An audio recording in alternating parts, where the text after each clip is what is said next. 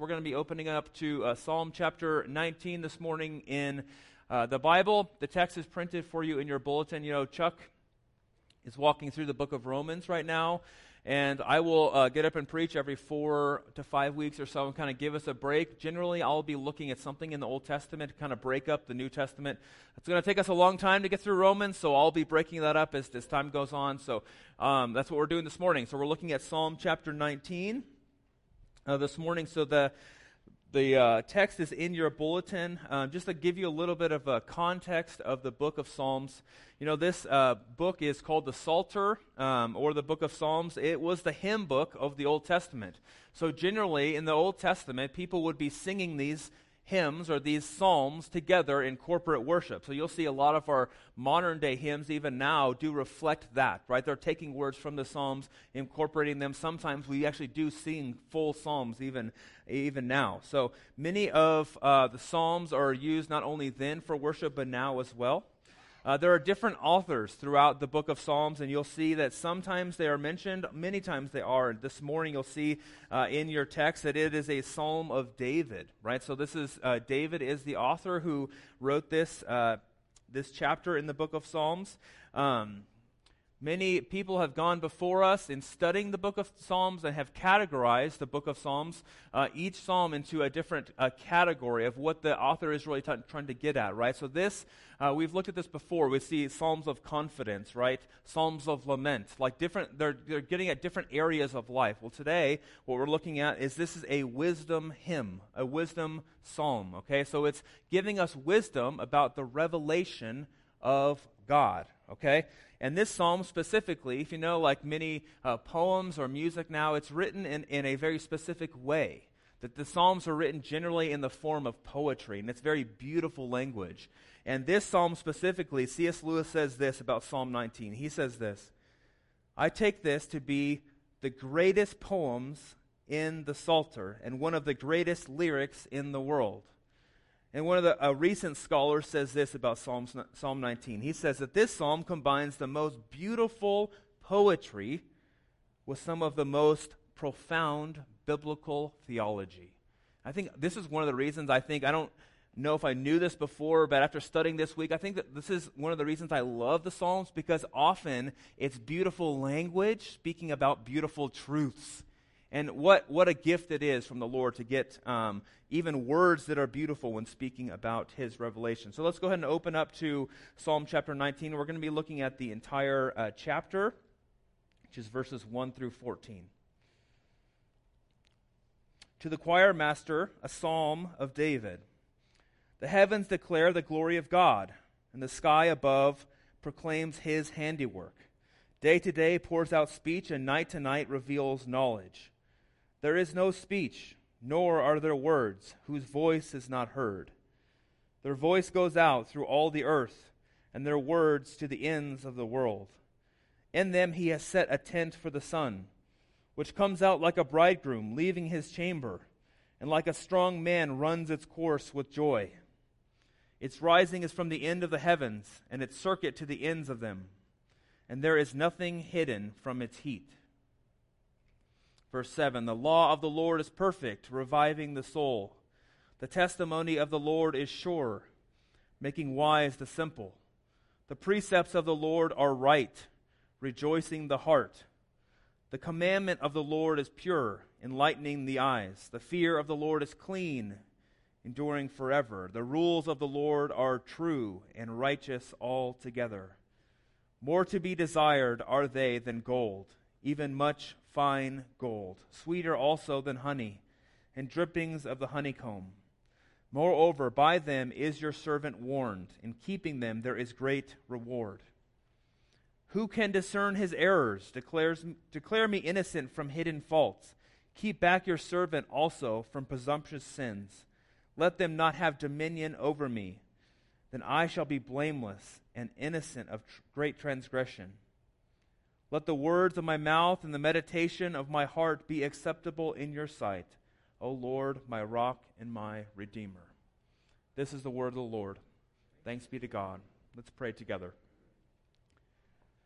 Father, as we come before you uh, this morning, uh, we do pray, as we have prayed earlier in the service, that you would move in our hearts, that we would understand uh, your word through the working of your spirit, that we would worship you in spirit and in truth.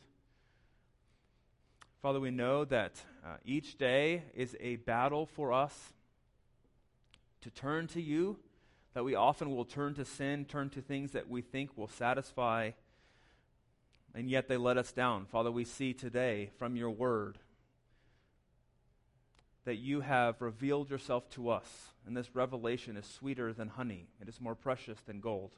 And Father, we pray that we would take those words seriously, that we would look to your word, and that you would be here with us. In the precious name of Jesus, we pray. Amen. Okay, as we get started, I want to start off with a question, okay? What in life do you feel like you need? What in life do you need? Okay, some of us would start off with saying, okay, well, I need to eat, I need to drink water, I need air to breathe. Okay, we're going to start with those basic necessities, right? As uh, adults, we'll say fifth grade and above because the fifth graders are in there, right? Sixth grade and above, we all have have different needs in our lives, right? And I've been made more aware of this as I've had my third child she is now seven months old. If you remember, if you've had children in the past, you know when they um, come into life, they need everything, right? Like they can't even sit by themselves. We have, they have to be held, they have to be fed, they have to have their diaper changed, right? But as life goes on, our needs change. Audra is now, she's turning eight months old tomorrow. She can sit up by herself. She holds her own bottle.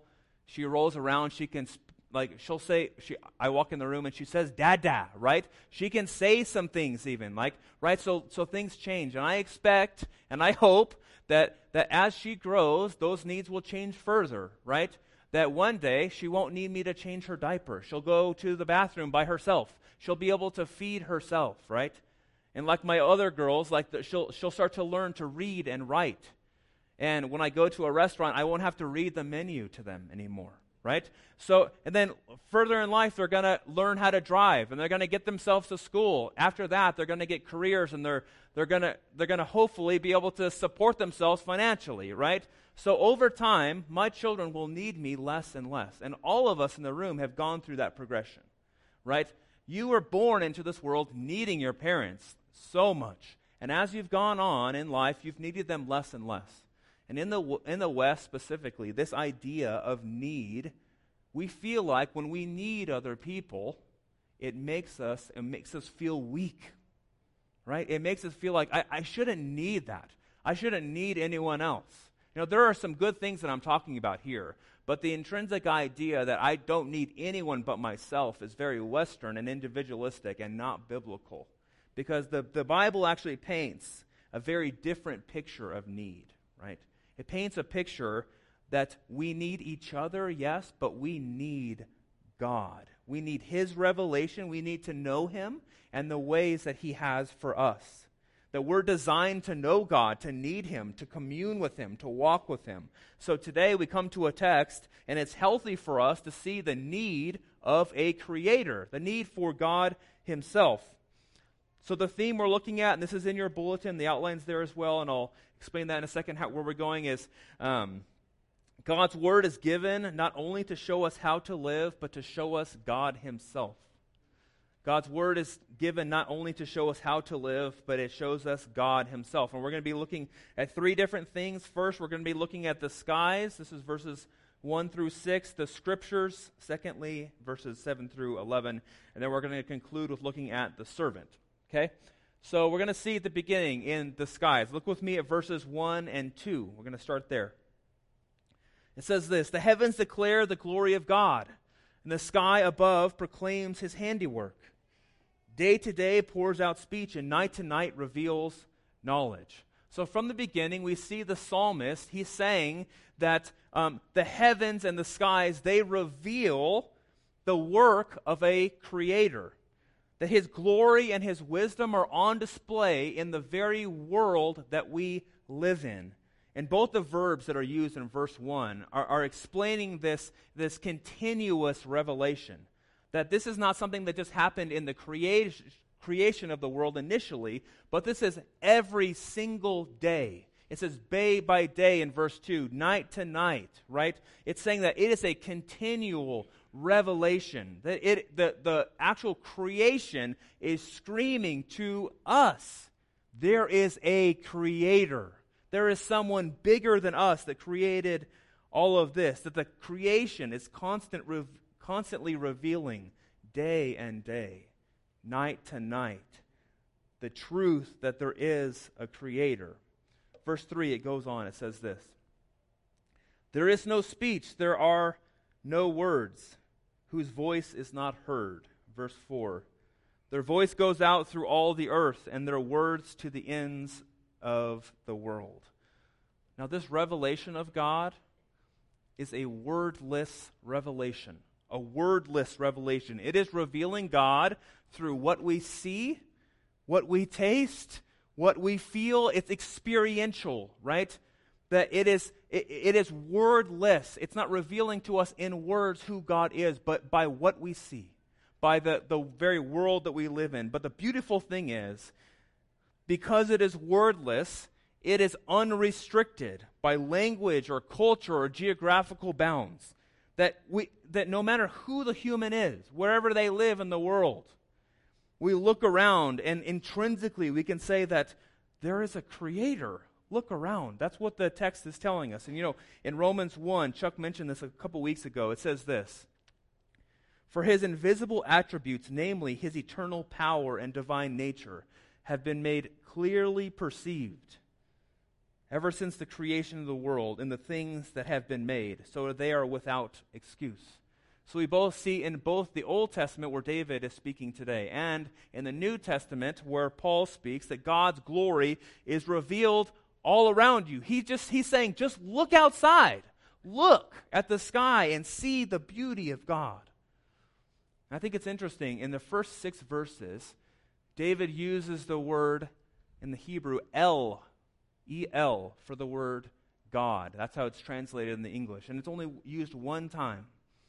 Now when he uses this word, that is the generic word for God in the Old Testament. Okay, so it's a generic form. If, if somewhere else in the Old Testament they said, don't bow down to other gods, they would use the plural w- form of El. Okay, so we're going to get at this later, but I want you to see that he only says it one time. He does not use the personal name of Yahweh, but he uses a general term for God. In verses 4b through 6, he goes on through an analogy of the sun and what he is speaking about. He says that, like the sun comes out in the morning, or a bridegroom comes out from a wedding canopy after they were married, or the champion confidently runs into battle. This is how the glory of the Lord is revealed in creation. No one can hide themselves from the sun, right?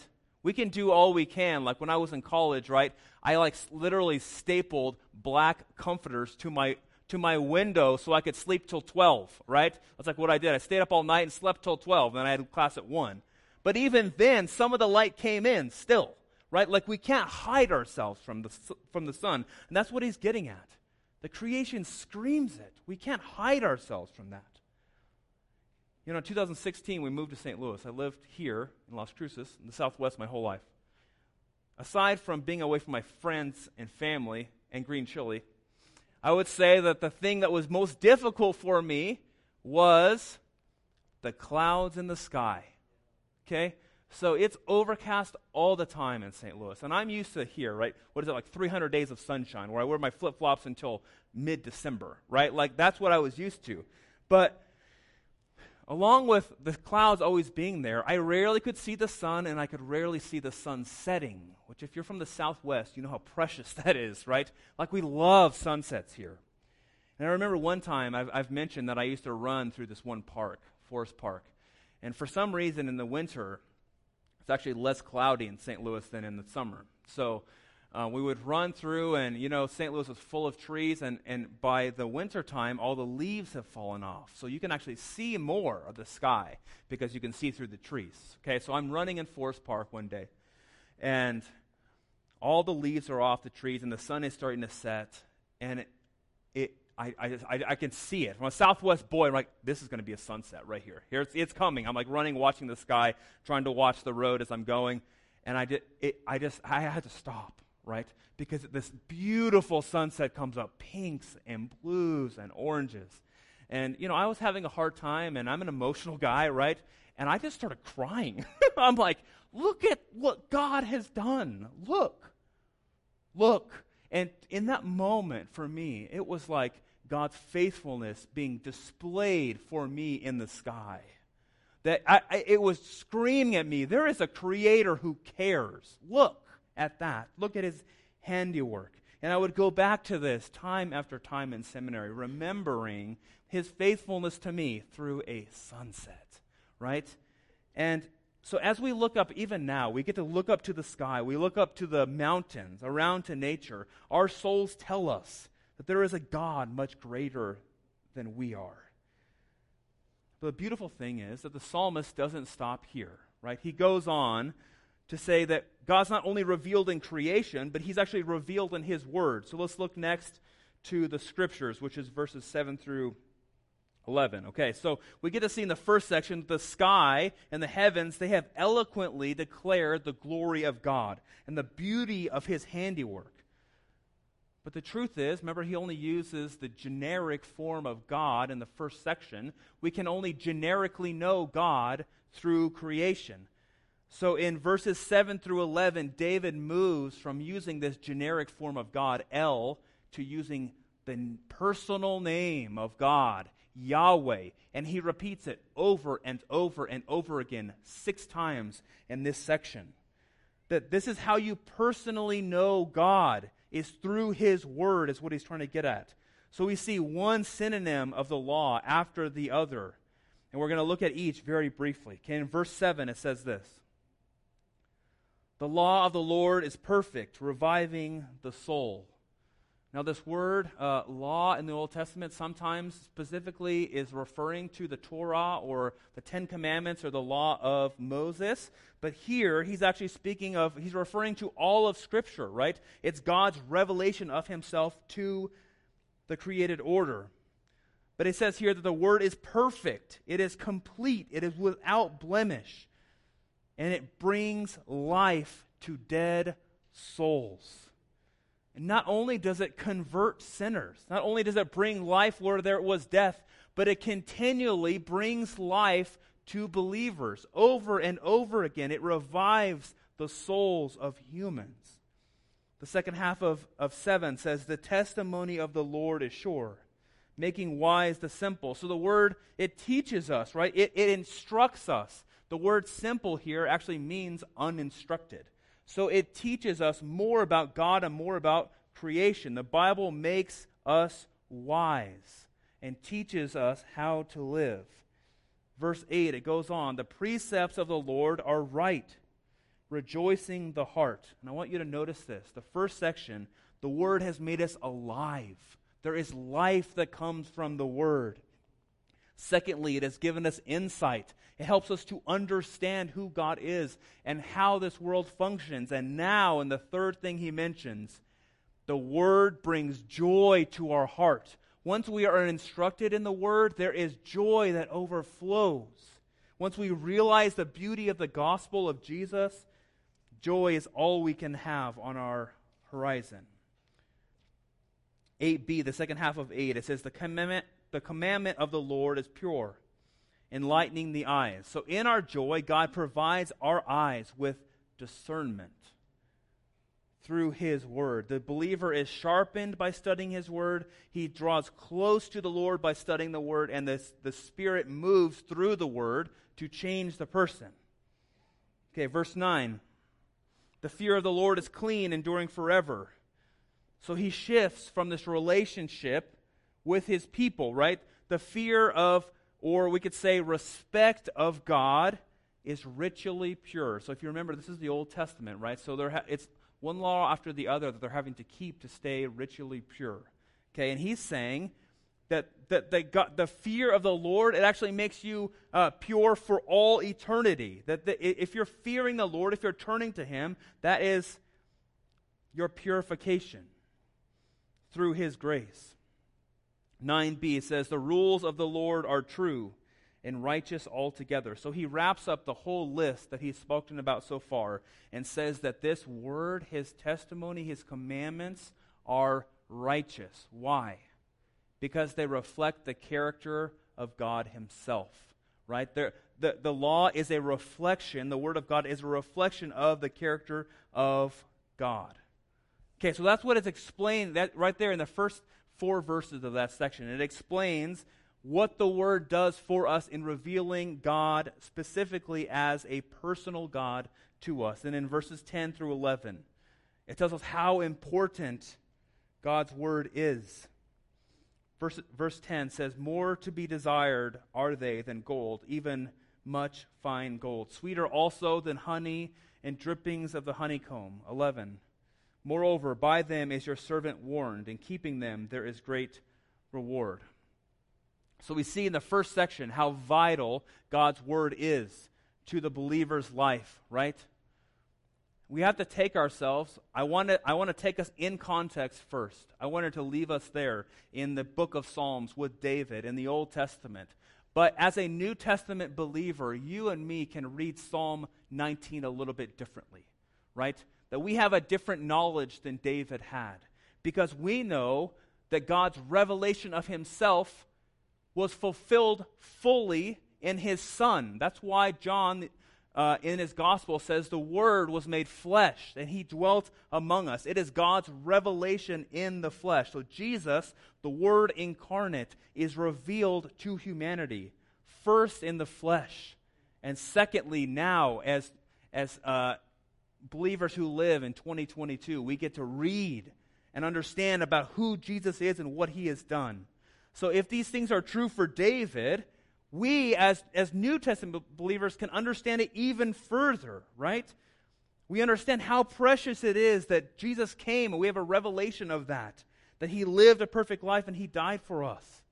And he rose again, beating sin on the third day. In verse 10, it says that these things should be more desired than gold, they should be sweeter than honey. So he's concluding this whole section saying that Jesus, this is how we can read it as New Testament believers, should be sweeter than honey, more precious than anything else in life. Nothing else should be more important. And in verse 11, it tells us that there's great reward, right? There's great reward for seeking the Lord. Even in our own catechism, Westminster Shorter Catechism 1, what is the chief end of man? To glorify God and what? Enjoy Him forever, right? that there is reward, not only in heaven, but here. Because this is the word of the Lord. Often when we come to a, a text like this, it says the law of the Lord is, we're like, oh no, the law. That's like, that's like rules. That's like, oh, that, it, it, it has a bad connotation in our mind, right? But actually, how the psalmist is speaking of it is it's beautiful. He's helping us on how we're intended to live that we're intended to enjoy God and His creation, and His Word is what reveals God and His ways to us. Okay, so you can imagine the type of uh, TV shows that get turned on during the day in my house, right? So, uh, you know, I always speak about like action movies and those sorts of things. Those don't go on during the day, right? So that's like at night. During the day, it's always some sort of cartoon. One of my girls' favorite shows right now is Bluey. Show of hands, who has seen the show Bluey? Not many. Okay, yes, you know how. Okay, so it's very uh, short episodes. They're about six minutes long. Uh, it's a show about f- uh, a family of blue heelers. Okay, so but they they speak. Obviously, they're dogs, but they talk. And it's Australian. It's a really cool show. Okay, it's it's, it's amazing. It's a, just a realistic show about life in a family. Okay, so it's mom, dad, sister, sister. Okay, so I mean, it's like totally realistic. Like, there's an episode where the dad's like on his phone in the kitchen, and the kids are like, "Dad, Dad, Dad, Dad," and he's just like, "Go away, go away, go." Away. I mean, just like really realistic. Okay, so in one of the episodes, they're in a in, in a, a, toy store. Okay, so they're walking through this toy store, and the little girls, they're it's really interesting. They're about my girl's age. They're like seven, eight, around there. Okay, so they're like saying, "Oh, Dad, can I get this toy? Can I get this toy?" And he's saying, No, you, you have too many toys already. You have way too many toys. So it starts down this path of explaining to them, like, you have too many things. We need to get rid of some of your stuff. Okay, so it transitions to they get to the house, right? And they start getting into the room and they're saying, okay, we need to pick out some things to give away. We need to give away some of the toys that you have. And they would get to this toy and the kids would say, It's special! It's special! And it's like one, it's like, it's really funny because it makes it real life. Like he does it, they do it like 12 times in a row. It's like they pick up a toy, that's special to me, that's special. They say it just like that. You gotta watch, watch it, watch it. It is so cute. They say it over and over and over again. And finally the dad's like, they can't all be special. That goes against the very word special. If they're all special, none of them are special, right? They can't all be special. Isn't that how we often live life? I thought about this text and I thought about this illustration. I'm like, man, that is me right there. I look at my life and I say, man, my career, it's special. How people view me, it's special. God's word, it's special. But the psalmist does not paint that picture, right? He's saying Jesus, it should be at the dead center. It is the only special thing right? It is at the dead center of our lives.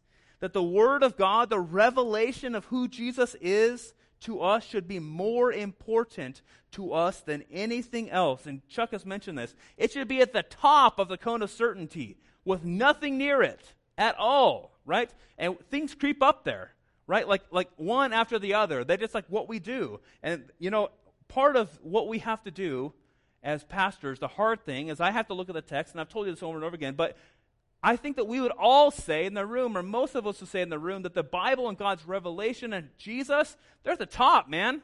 They're way up there. But our call is to say that you say that you believe that, but how does your life reflect it? How, what are you functionally believing by your life? Because if I look at my life, that's not true. Okay? I know all the time that things creep up. That it, it, it makes other things just as important as God is in my life. And Psalm 19 tells us that to the non believer, there is life in his revelation. In Psalm 19, it tells us that to the believer, there is life here. And when we turn to other things for life, prioritizing other things, we're essentially saying, God, I know better than you. I know how to run my own life. Or maybe we look to God's word and we say, I don't have time. I don't understand it. I don't know how to read it. But David tells us here that it should be more precious than anything else.